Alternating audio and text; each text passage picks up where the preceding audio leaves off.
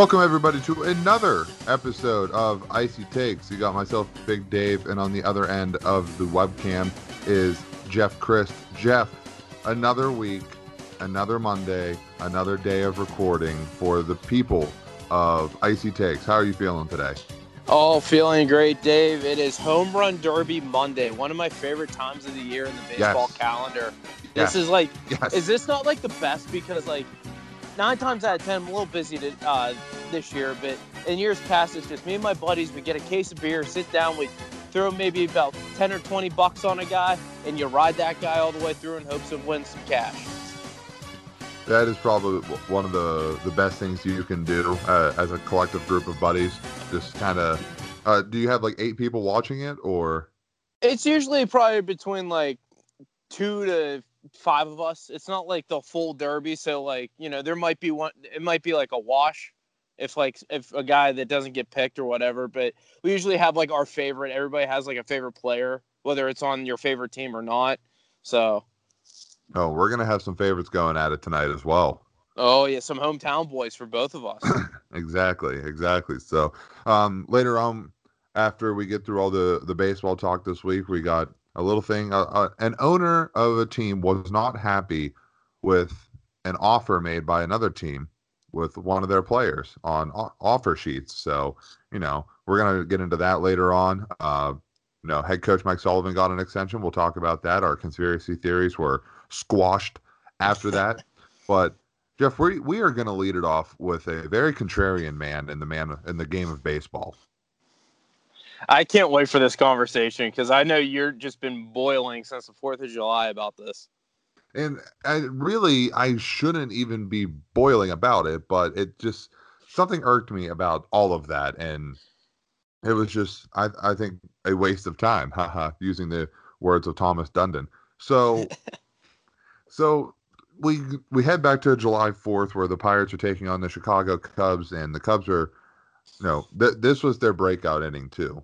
Um, they're they're they got the bases loaded, and um, uh, there were who, uh, who was pitching? Jordan Lyles. Jordan Lyles was pitching for the Pittsburgh Pirates, and a lot of his pitches were going in, and they were high and in too. And none of the players were getting hit by the Cubs. Some of them were doing their due diligence by actually avoiding it, and some actually, and one actually did get hit with Addison Russell. And I think that's maybe how the inning started, or that was a prior inning. I can't remember off the top of my head.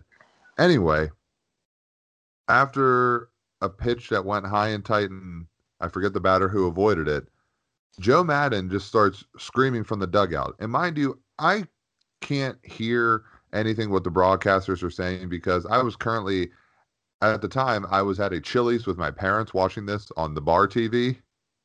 So yeah, I'm kind of filling in the blanks in my head as best as I could with what is he even arguing about? Why is he even out there? The I don't even think the ball hit him. I thought maybe that's what he was arguing about at first, but it looked like Joe Maddon was yelling at Clint Hurdle, the manager of the Pirates, and it, he was yelling at Clint Hurdle.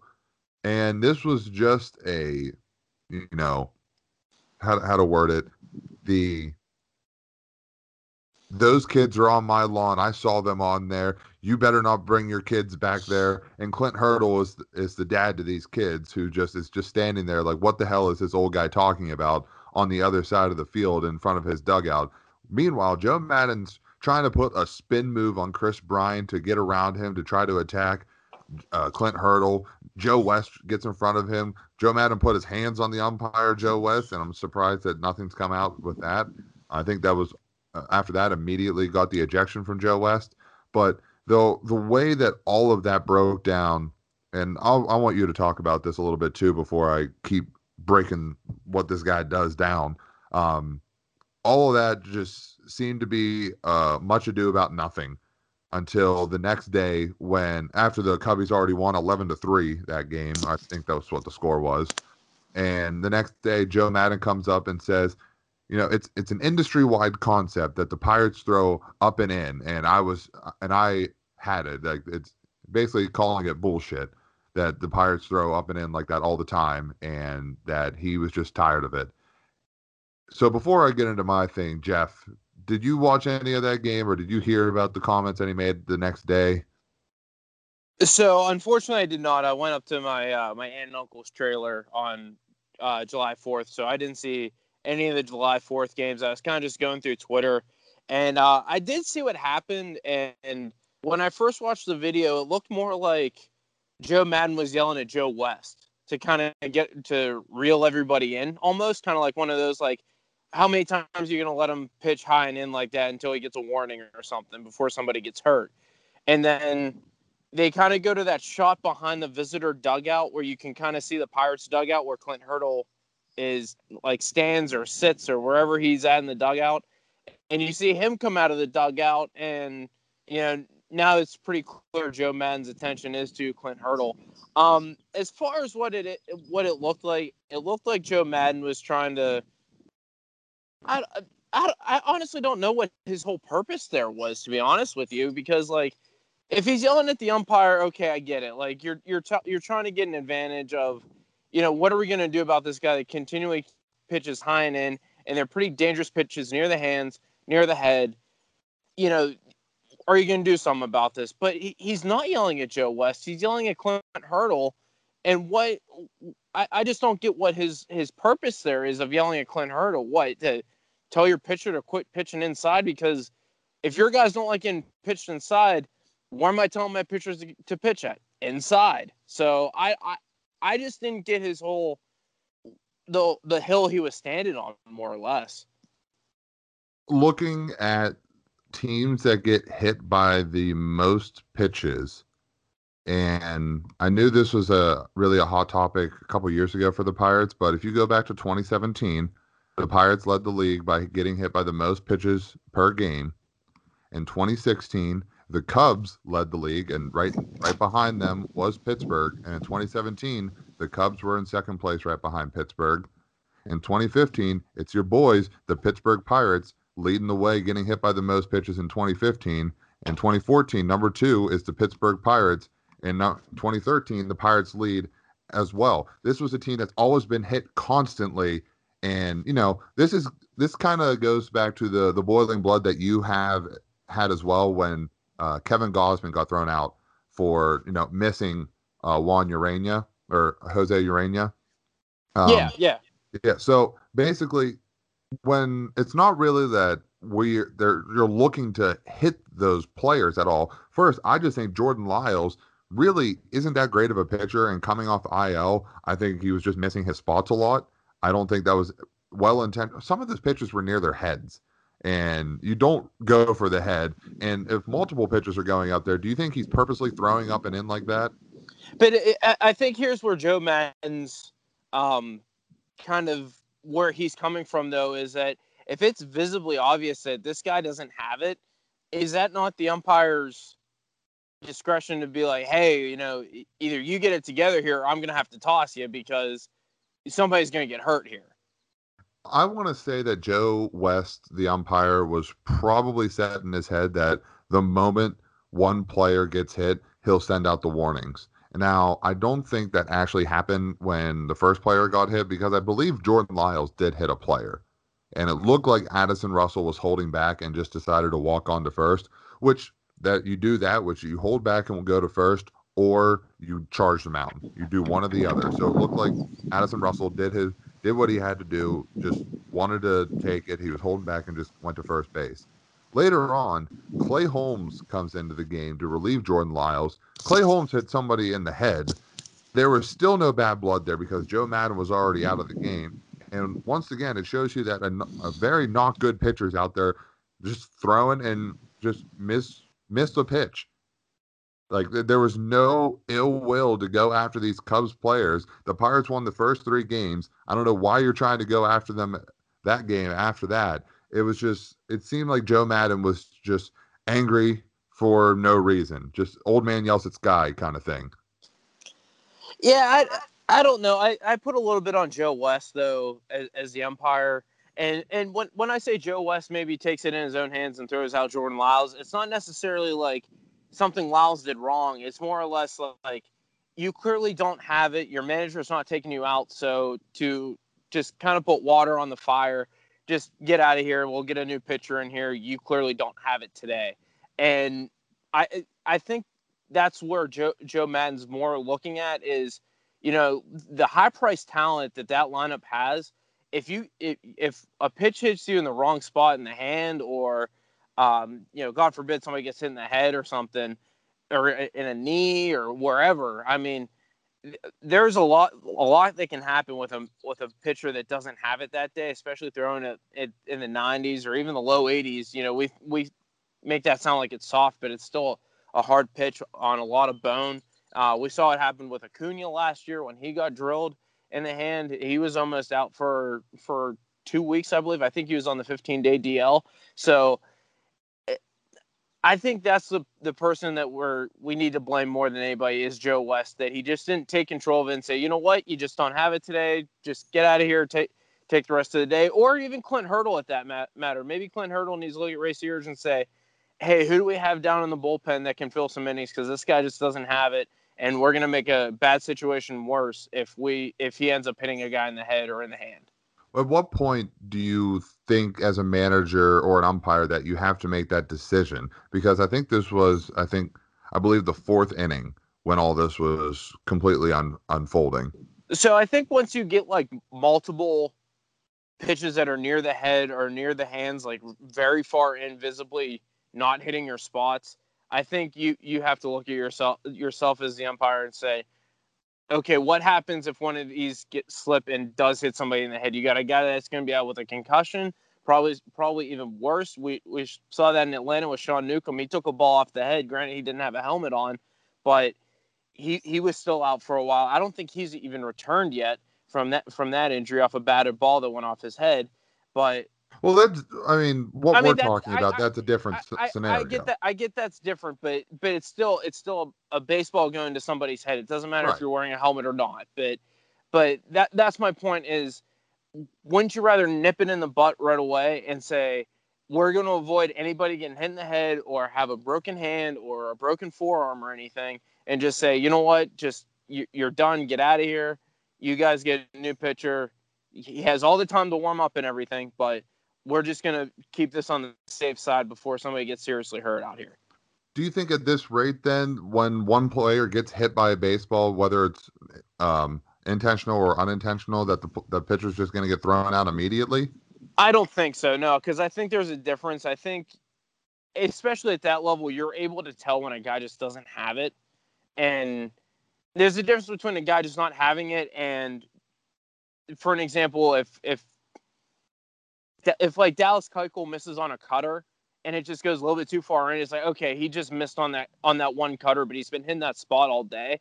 So I, I think there, I think at that level, you're able to tell the difference between a guy that just doesn't have his arm slot that day and a guy that just maybe went a little bit too far in. But I also think that's another reason why Joe West didn't do anything about it. And not that he's not trying to prevent injury, is that he knew that Jordan Lyles just couldn't hit his spots. The the players in the box are doing their their due diligence to actually avoid the pitch if they want to stand in there and either not take a pitch and get the free base or look to do something with the baseball and maybe get extra bases or a couple runs out of it. Yeah, I, I don't know. I think it's just such a touchy subject and – I, I, I honestly don't know what the correct answer is here. I think it's such a gray area for for all the parties involved. You obviously have Joe Maddon that's upset that his guys are getting pitched high and in. Um, you have Clint Hurdle who's got a pitcher on the mound that can't hit his spots. He's got the bases loaded because he can't hit his spots. And you got Joe West that's trying to kind of manage both sides and you know kind of keep it down the middle. And you know, unfortunately, blew up a little bit, but it didn't. In Joe Joe West's um, defense, it didn't explode on them. It, it kind of boiled over a little bit, but nothing really exploded or anything. It's not like the bench is cleared or anything. Right. So I think the, the, the entire time the situation was calmed down, even after another pitcher came in to relieve Lyles, and a player did get hit in the head after that, and there was still no ill will on the field. There was clearly pitchers couldn't hit their spots against the the Cubbies that day, and you know the scoreboard showed at eleven to three as the final score. Yeah, right. So I mean, so it it, it seemed like cooler heads finally prevailed, and um, I don't know, maybe Joe Maddon just wanted to get his Fourth of July going early that day and kind of made it up in his mind that he was going to go after Clint Hurdle and get tossed and have a hot dog by, I don't know what time the game start 4:05. So by six o'clock he was able to have a hot dog. I can't tell you how excited I am about this weekend, as a Pirates fan at least, to open up the second, the unofficial second half start of the season against the Chicago Cubs in Wrigley Field. Who start? Who starts that uh, that first game for Chicago? Do you know?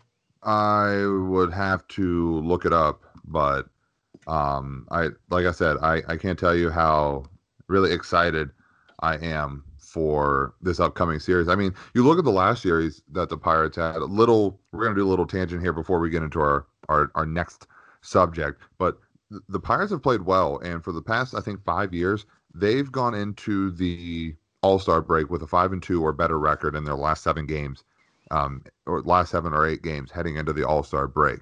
So they were able to take the first three against the Cubs, and you know, it was just it was nice to see as a Pirates fan those games be taken care of, or at least get majority of those games, because it has been a little bit rough. Yeah, to, to take it. What'd you guys take? Three out of four from the Cubs in that series. Yep, the first three. And you guys hit the ball pretty well, and you and the offense seems to be coming around for the Pirates. So, um, kind of tough luck to have the the All Star game hit when it does. It seems like it always hits in the wrong time for the for the Pirates, but uh, but yeah, you guys are definitely hitting the ball well, and you know, as close as that Central is, as long as you keep playing consistent baseball, that division's completely up for grabs.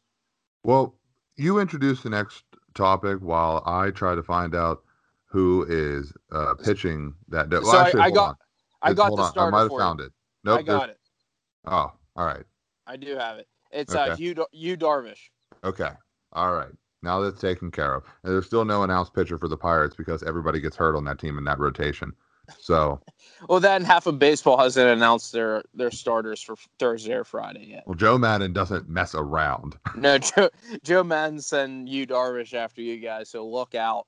Oh, yeah. Well, he can't hit a strike zone either. So, That'll be his excuse. exactly. All right. So, So- let's get into a. Oh, let's ask the question out there.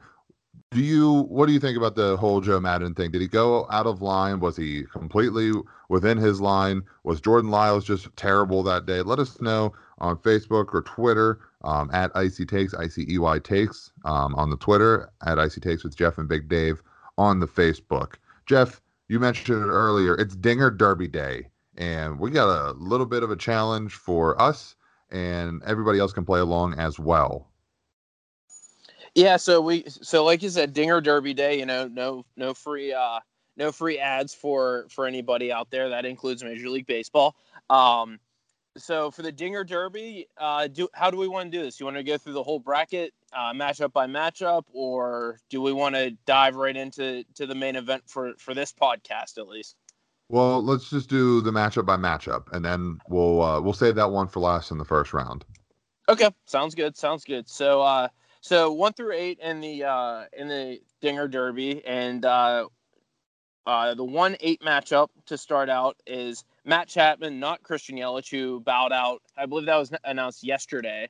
Yeah, with a to, back injury. Back spasm injury. It's it looks like he's still going to play in the All Star game, but not compete in the Dinger Derby.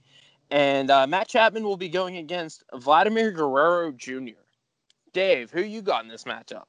I got your prediction for rookie of the year before the season started. Give me Vladdy Guerrero Jr.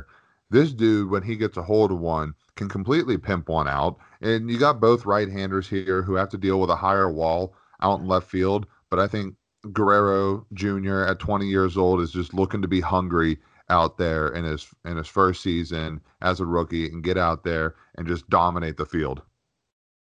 Yeah, I, I like Vladdy here too. Uh, I picked him as well. Um, I, I just like him because you know he's got a little bit more weight to put behind the ball. I, I feel like he's going to be able to lift the ball over the over the um over the big you know mini monster I guess we can call it in Cleveland.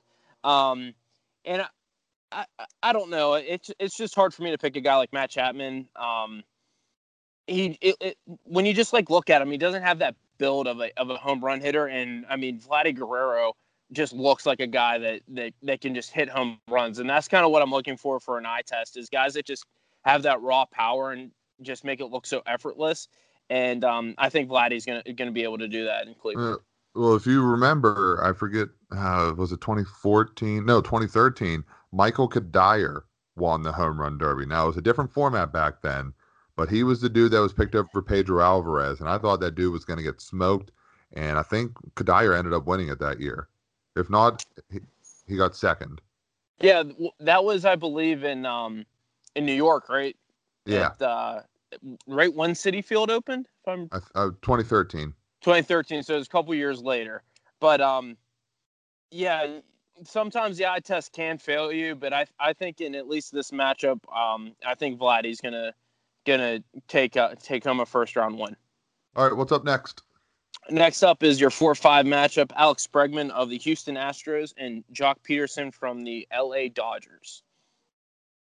I really like Bregman in this. I think last because of the way he lost last year, he's going to be look to looking to get revenge essentially. Now this is a righty lefty matchup, so I think the the it favors Joc Pederson more, but Alex Bregman was crushing the ball earlier this year, and uh, what from the stories I heard on ESPN is that he was getting mad at himself for hitting too many home runs because of how frequently he was hitting them, and he was looking to to um, to hit more line drives and keep the inning keep the inning going, keep base runners on base, and look to produce more like that. So I can see Alex Bregman putting on a show, especially in that first round. So I'm going to take the uh, the lefty in this one. I'm going to take Joc Pederson. Um, I think Alex Bregman's going to have. Eh, I don't want to say a tough time because he does have a big big wall to deal with in Houston at um, at his home ballpark, but. I just like Joc Pederson. I I, I kind of want to I, I, I, honestly don't know. I don't know why I like Joc Pederson. I I just do, and I, I think mostly because he he's the one lefty I think that's going to be able to take advantage of being able to pull the ball as well as he does. I also think that Joc Pederson will hit the longest home run of the night. So there's my little um, alley oop right there. Yeah, I think we both agreed on, on that um, before we got on the air here that uh, we both thought Joc Pederson would hit a mammoth of a home run. All right, we finally disagreed. What's up next? Uh, two seven matchup. Um, your rookie of the year pick, uh, Pete Alonso. He has 30 home runs on the year. Uh, going against the hometown kid Carlos Santana as the number seven seed. Dave, who you got?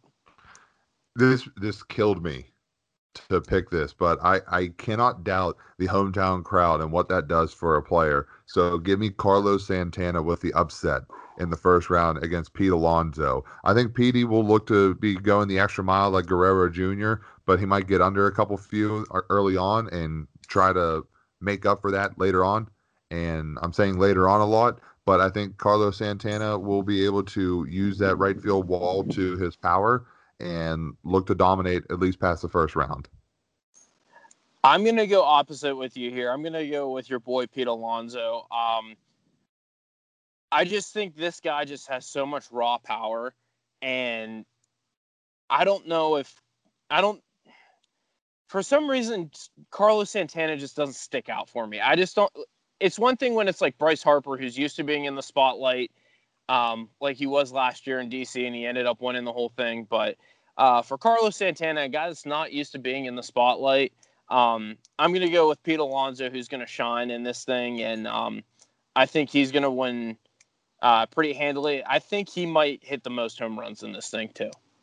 Okay, all right, I, I respect that. Now, like I said, it killed me to do that, but like I said, Michael Cuddyer did it. Um, I mean, I, like I believe he won. I'm gonna look that up while you introduce the next matchup. But Bryce Harper won in his hometown last year, so I'm not saying Carlos Santana is gonna win it, but he'll at least get past the first round. What's up next? Next one is our three six matchup, and for icy takes, this is our main event. This is this couldn't have worked out any better for the podcast. You got Josh Bell, who has 27 home runs on the year for Dave's Pittsburgh Pirates, going against the phenom, the big the big dog down in Atlanta right now, Ronald Acuna Jr. 21 home runs on the year, um, reigning rookie of the year as well. Um, I think it's pretty easy to say who each of us have. I have Acuna, Dave. Who you got? Acuna? Yeah, I'm sure you do. Oh, Jeffy boy, this is this is so funny. This is this, honestly, this is the I think the highlight, not only for us, but I think it's the best matchup in the first round. I think it's the most I, even matchup as well, and it's going to be the most fun.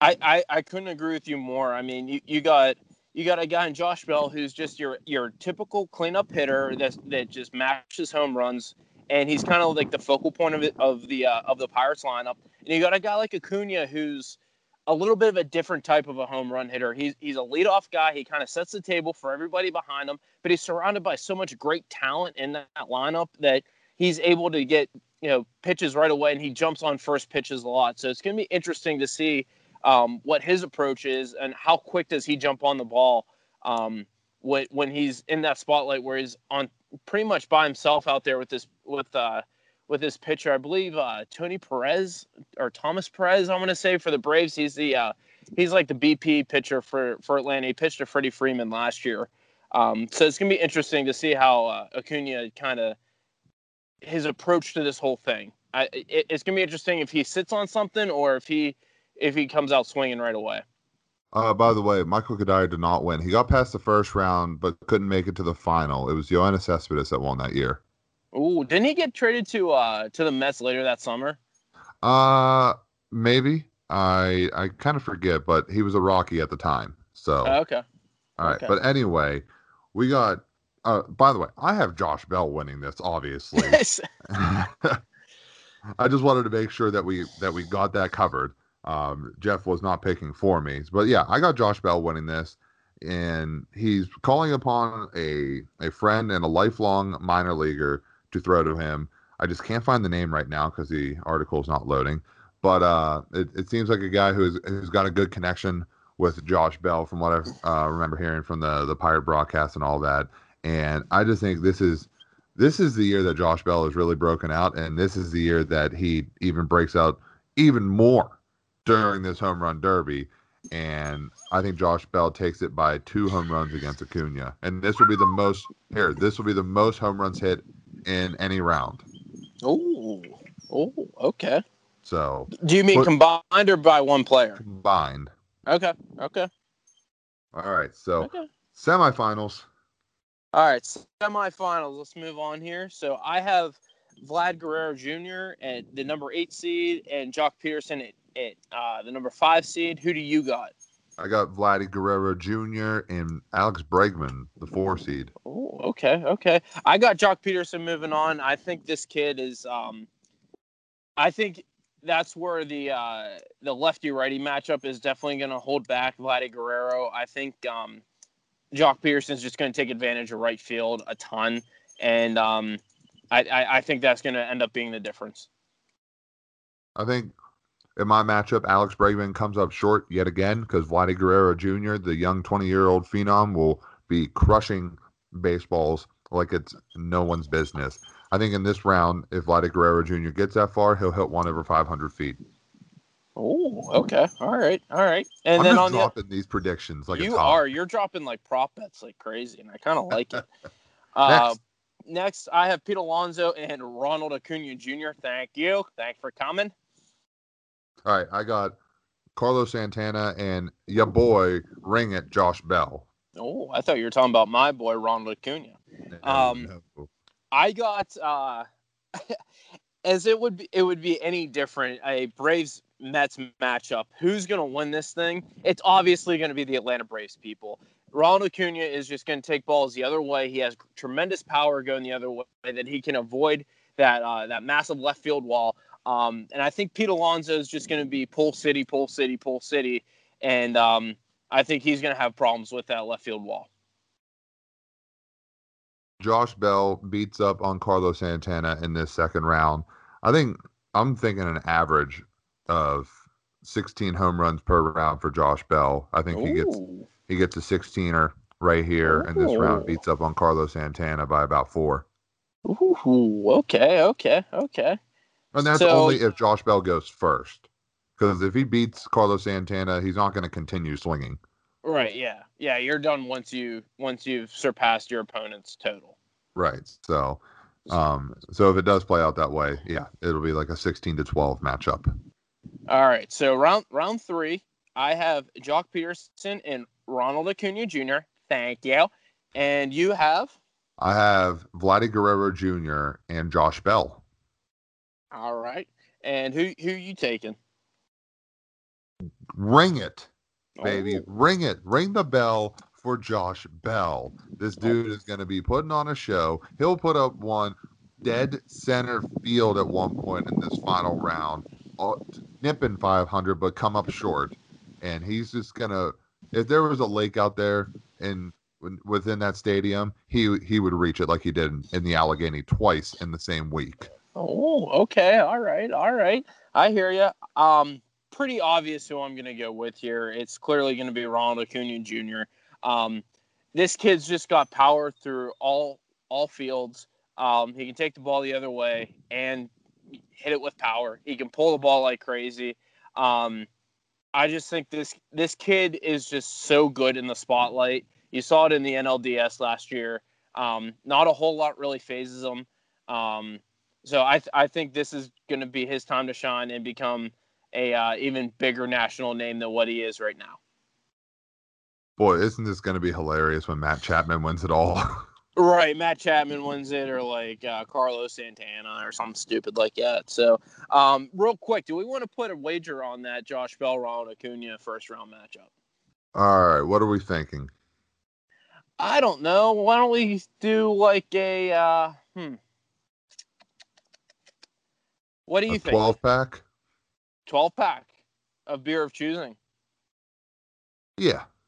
Okay. Yeah, I like that. We'll get together and we'll uh maybe we'll watch some baseball one night. We'll do some video content or something where we watch like MLB tonight or something where we watch games all over baseball and someone's got to supply the 12 pack. Yeah, exactly. We we get to split it, but someone has to supply it. Right, exactly. Exactly. All right. all So right. there we go. All right, um that's it. And you'll be able to find out or make fun of how bad our predictions are because this home run derby is going to be on starting in around like 2 hours.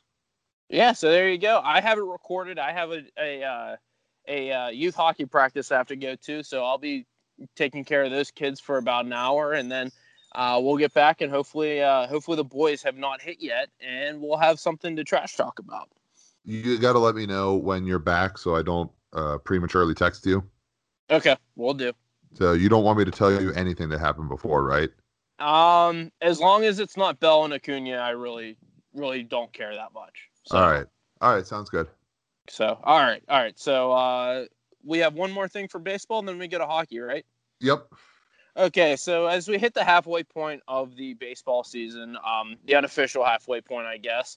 Um, Dave, my my one question to you, and this is probably the most lazy uh, question to ask in sports talk, is as we've hit the the midway point, who is your most surprising team, good or bad, in um in baseball right now? So I'm just gonna keep it good right now, and this it's kind of a team that I I don't think gets that much attention, and especially in the division that they are in right now.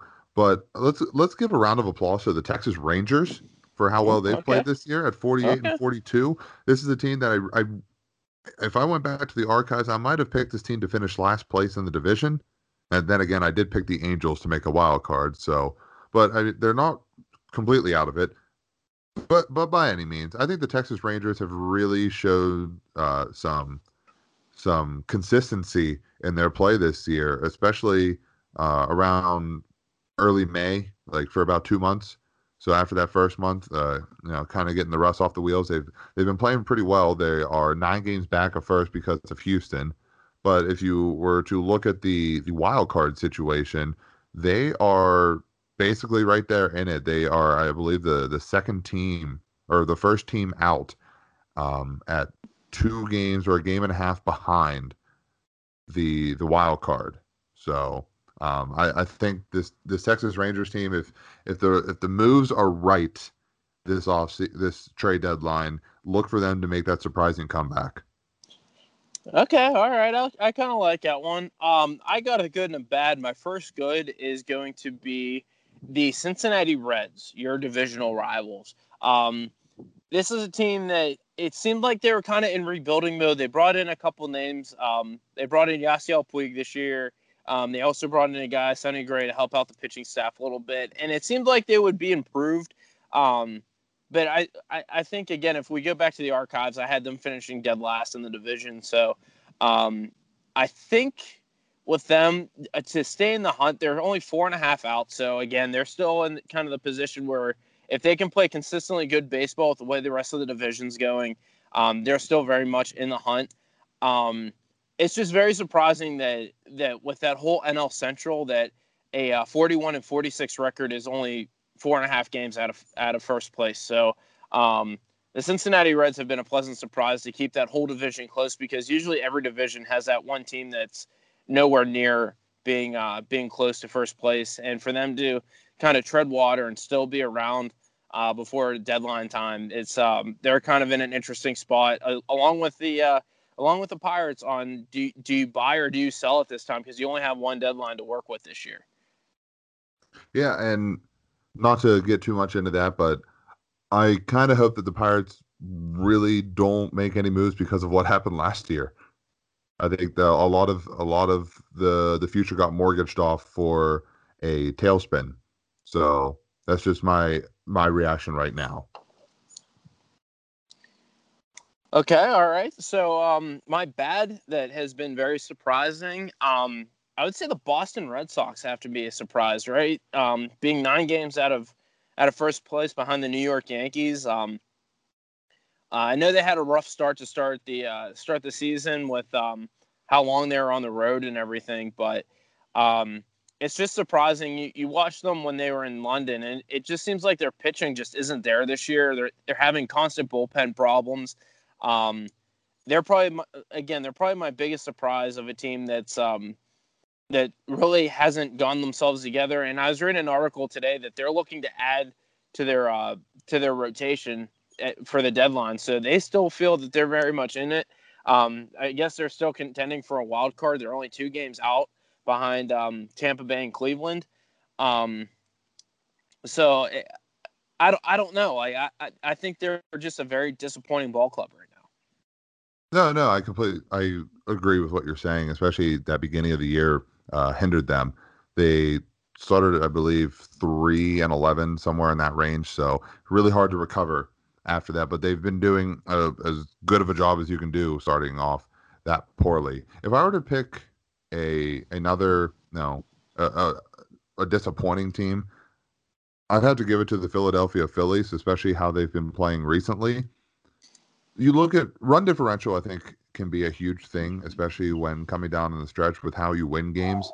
So you look at what the Philadelphia Phillies have right now, and their run differential for the entire year is plus two without with what people consider to be the best lineup heading into the regular season. Wouldn't you agree? Absolutely, and so, especially how they they hit the Braves too, and uh, in that first series in Philadelphia too. I mean, it just seemed like they were they were the 27 Yankees all over again. So I mean, this is a team that has really fallen off. They've, they've kind of played opposite of the Boston Red Sox. Had a great start to the year, and then have just been just sinking.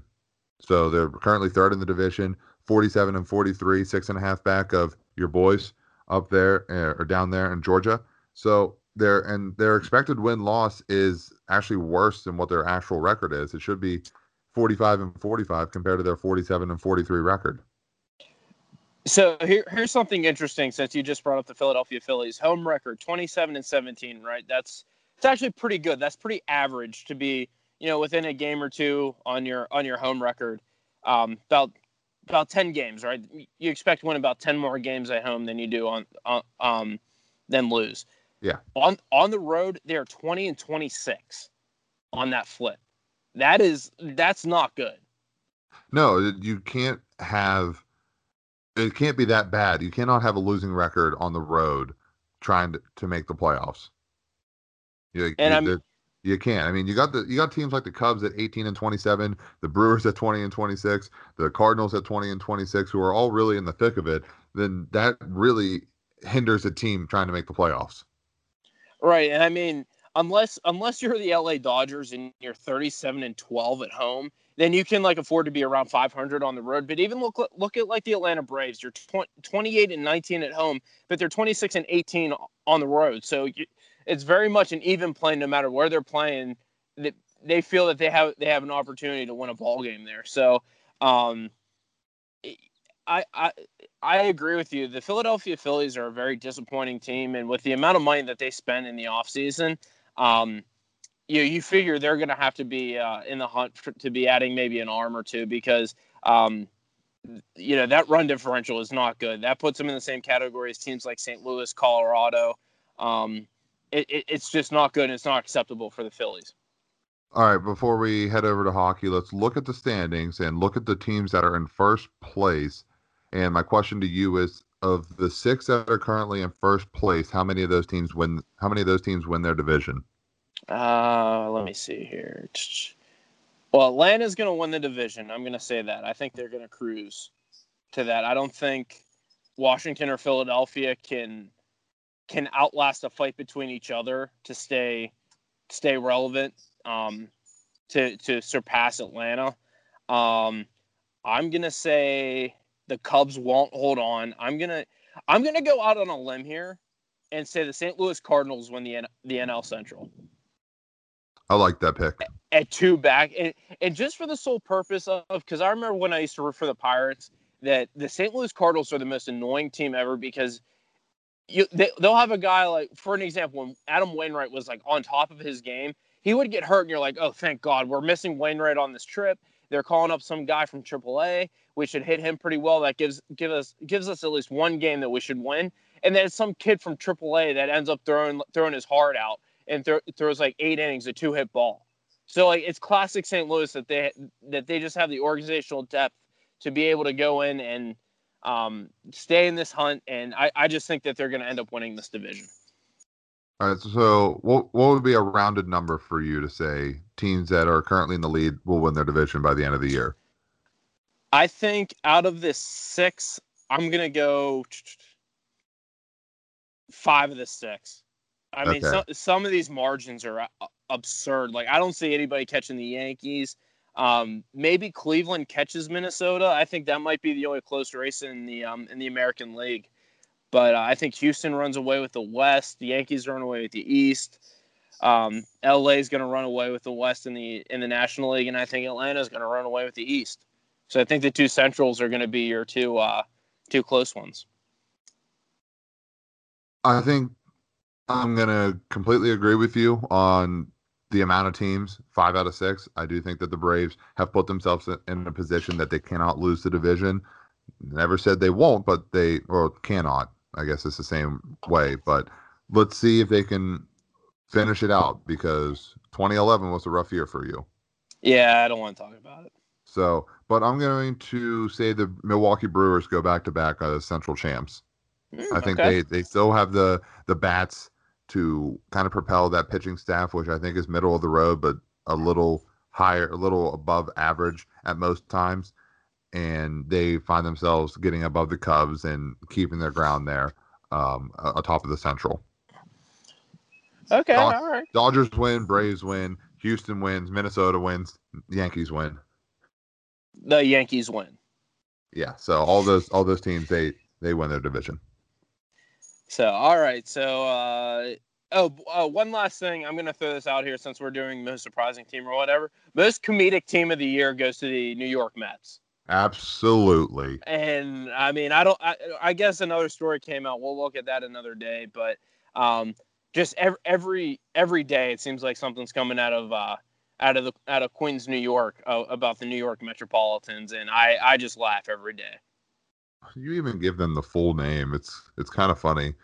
It's, it's kind, it's, it's kind of like when you're when you're in trouble when you're in trouble when you're a little kid and your mom uses your full name. You're like, oh boy, I'm in trouble. so, all right, that that that about does it for baseball talk. Let's switch gears over to hockey talk because there is a little bit to talk about, not too much.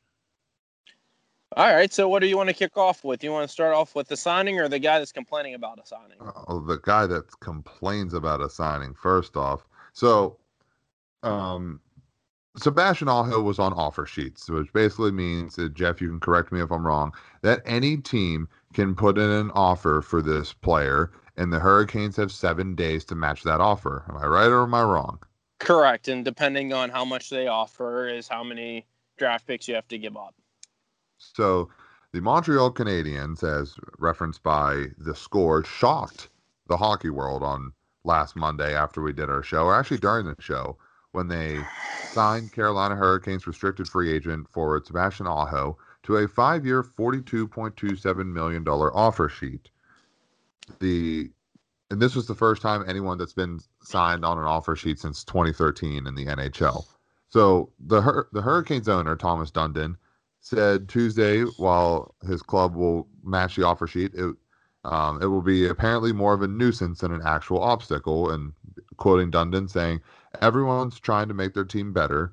We've looked at all the ways to do that, never came to the conclusion that the offer sheet was the best way. Your probability of succeeding is almost zero, and it was proven that it was a waste of time. Um, only one offer sheet, Dustin Penner in 07, hasn't been matched since 1997. So Aho now at an 8.454 million dollar cap hit um, was, and you know, I I'm actually surprised with not how much money that he was expected to get, but how much money he's getting in the economy that the NHL is is in compared to other sports. Um, he'll be looking to you know make that cap of 8.454, but you know you got Thomas Dundon who goes on later saying this sounds terrible, but writing that check is no big deal. Um, the fact that your Canadian media is a- asking me if 20 million is a lot might be how we got into this situation. So, Jeff, Thomas Dundon, not really happy about the Montreal Canadiens just putting in this offer. What do you think about all this?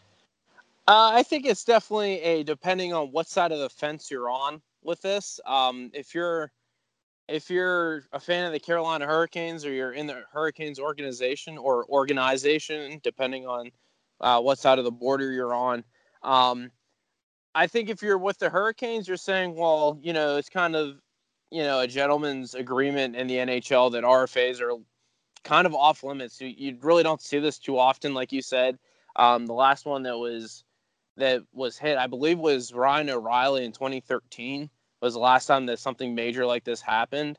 Um, what I will say though is, um, from what I was hearing, the negotiations with Sebastian Aho and the Carolina Hurricanes, um, Carolina was very much lowballing him and, and negotiations, and that's how he able, he was able to hit uh, July 1st, and um, and then Montreal came in and and made an offer sheet, but it wasn't one that kind of blew anybody away or put anybody in hot water in Carolina.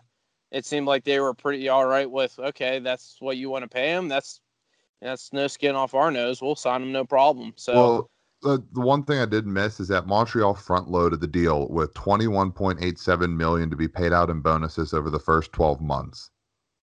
Right. So so yeah, obviously it's a little like it, it sounds it sounds a lot worse when you break it down that way. So um if, I, I don't know. It just seems like the owner just kind of was kind of committed to the kind of like the old boys agreement of you know, you leave our RFAs alone, we'll leave your RFAs alone. And, um, you know, Marc Bergevin went out, kind of challenged uh, the um, the front office of the Hurricanes, and um, may, it for all we know, it might have been just Marc Bergevin trying to open the uh, open the doors a little bit on RFA, sh- showing that it's not uh, off limits for RFAs.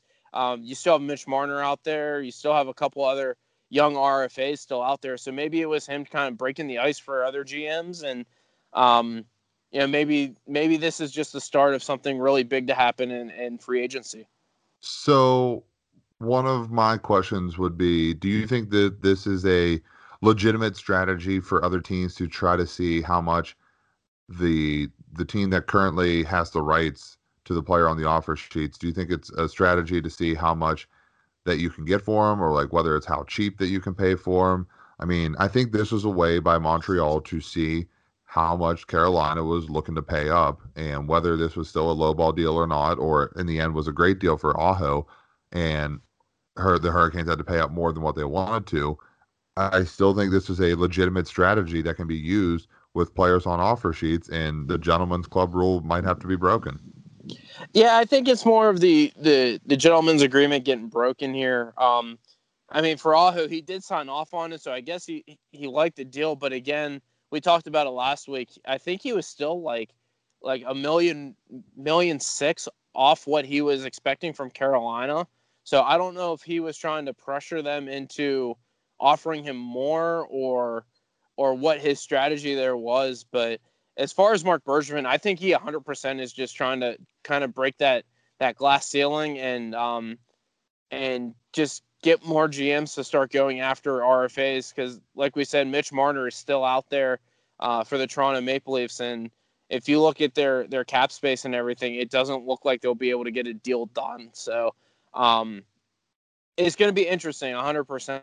But um, I think as far as the, the teams that own these free these RFAs for the time being, for lack of a better term, um, you know, you're you're definitely getting challenged on how much you really value that that RFA, or you or are you just willing to just take the draft picks that come with it? Um. So, anything else you got on this? Uh, no, I think that's it. Yeah, so let us know what you think. Is this a legitimate strategy that's being used? I know a couple people commented on it saying that, you know, this was just a way to kind of test the market for that particular player and almost make the the team call their bluff. So, um, in the end, I do like what Montreal tried doing here, but Sebastian Aho will still remain in Carolina, and you know, who knows? Maybe next year they'll win that title. Maybe, maybe, hope not. All right, so there was an extension that happened in the Burgh this past week, Jeff. What do we got? So the Pittsburgh Penguins and head coach Mike Sullivan had agreed to a four-year contract extension to keep the uh, the head coach in Pittsburgh. Um, Mike Sullivan uh, does have the accolades to go with it. He won um, two Stanley Cups here back to back, not a big deal. And he also uh, is the first coach since Scotty Bowman to do back to back Stanley Cups and the first one to do it in the salary cap era. Uh, Dave, what are your thoughts on this? So this kind of squashes the entire conspiracy theory that we had last week, and that's the only reason I'm disappointed. Um, now, did, was there any values that were thrown out there yet on how much he's going to be making per year? I don't think so. I know I've looked in the past, and I don't think the Penguins um, release how much the head coach makes. Okay, so that is part of the reason why I'm not really going to be super exuberant over this because um, with the four years that I guess you could say three and a half years that we've had with Mike Sullivan, it can be a long time, especially with the the way these players are have almost been in and out throughout the organization, minus Sid, Gino, and Letang. Um, you know, mo- most of these players don't really have the the longest shelf life when it comes to being a Pittsburgh Penguin. I guess you could throw in Hornqvist there as well. Um, so when you are committing to a guy like that, I think that you know obviously Rutherford will be out first before Sullivan, especially with this new deal now. Um, it can it can be a long commitment, and I think with the players that they've had and the success that they've had recently, you know, if nothing gets done in these first two years, then where are the Penguins sitting when it comes to possibly buying out Sullivan? So I I I think we're very much at this point now that um, the GM and the head coach are now married to each other. And I think it's very similar to what Ray Shero did with Dan Bylsma. And you can't blame GM JR for, for this at this point because um, the guy's won you two Stanley Cups. He took you to the second round, game six against the, uh, the eventual Stanley Cup champions the year after you won back to back Stanley Cups. So um, Mike Sullivan's pedigree is there. Um, but I think at this point now that if things start to go downhill and downhill quick, I think both guys will be out of a job. Um, quite similar to what uh, Ray Shero and Dan Bylsma were. Um, so I, I, I think that's the only downfall here is is that if you're going to fire one, you got to fire the other. Um, quite similar to the situation that we talk, talked about, but um, that's the only negative that I see out of this. As far as um, as far as the the positive side, I mean, look what the guy's done in the three and a half years he's been here. Like he's been a a tremendous coach for the Pittsburgh Penguins. So, um, you know, I, I, I like what he brings. I like his intensity. I like how he kind of manages his bench and um, his philosophies. It's just a matter of if he's willing to adjust uh, the way that they play, that they can't play like they did in 2016 anymore. They kind of have to maybe reel it back in a little bit and play more, a little bit more cautiously than uh, than they would like to. I think that whenever you bring up the comparison of of the Bylsma and Shero breakup, that's something that happens at the end of the year where you're going to wait until the Penguins are officially done, whether they're in the playoffs or not. And I think that is the only way that these two can go out. So unless it's unless it's riding out the sunset or at least GMJR because of his age, riding out the sunset after winning a title, that's the only other way. I see riding out the sunset or getting fired for both of these and for both of these guys. And I don't think it's the proper send off for what they were able to do and how quickly they were able to do it as well.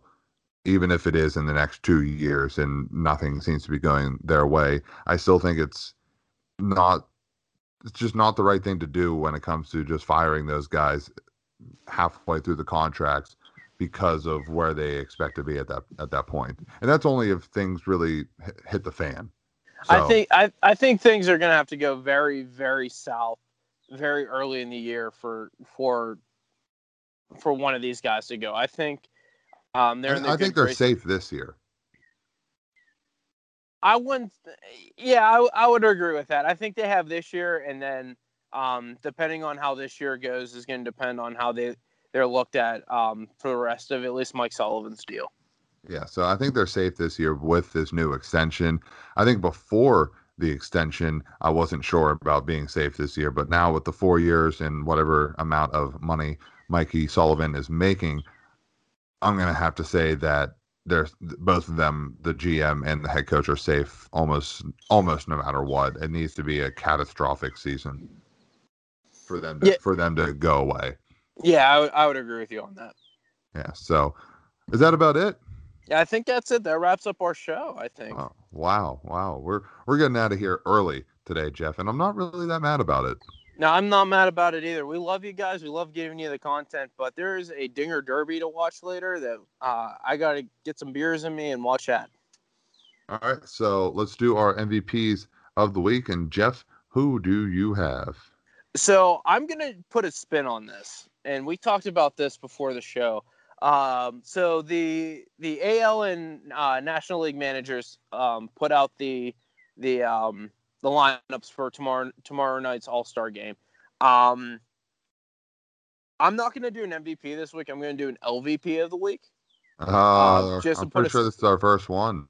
Yeah, this will be our first one. So I'm putting a spin on this. So, so a, a writer who's covering the All Star game or whatever, I think it was just a random guy. I can't even remember who it was.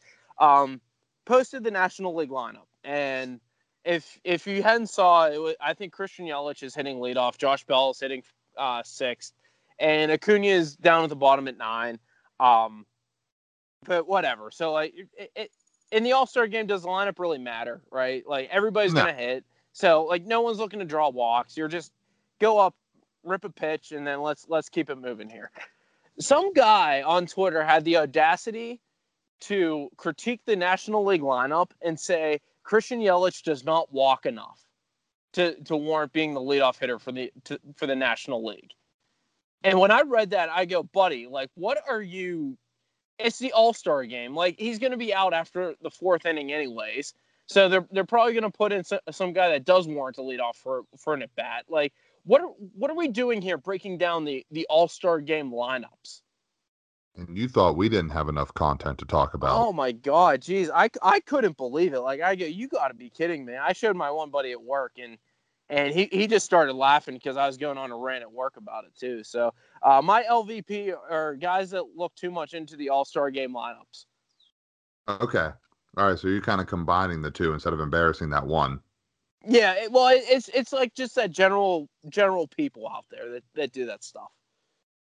Okay. Um. Now I couldn't find the slash line, but my MVP of the week goes to the National League Player of the Week, Adam Frazier, who I do remember this past week batted oh 600, and it's not like he only had 10 at bats on the week. He had 10 at bats in the first two games against the Cubbies, and he had let's count it up nine hits. So in two games, he was batting 900 in those 10 at bats. He slipped a little bit, you know, towards the end of the week. He only had three. He only had one hit on Thursday or Wednesday out of four at bats. 0 for 1 on 4th of July. 3 for 6 against the Brewers. 2 for 4 against the Brewers. 3 for 5 against the Brewers. And he also had seven RBIs on the week, a home run, and I believe eight doubles. And he only struck out once in all those at bats. So, you know, Adam Frazier, for as lackluster of a year he's had, it was amazing to see that performance from him this past week. There you go, Dave picking the uh, the easy pick of the uh, the local boy getting player of the week from Major League Baseball. So Dave not doing a whole lot of work there. Good job. Thank you. It's almost as it's almost like my my player my MVP of the week when Josh Bell got player of the month in May. Yeah, right, exactly. So Dave working really hard on his MVP or LVP of the week. Yeah, I, I know you just you just look to complain. I'm looking to give praise out there. so, so, all right, is that it?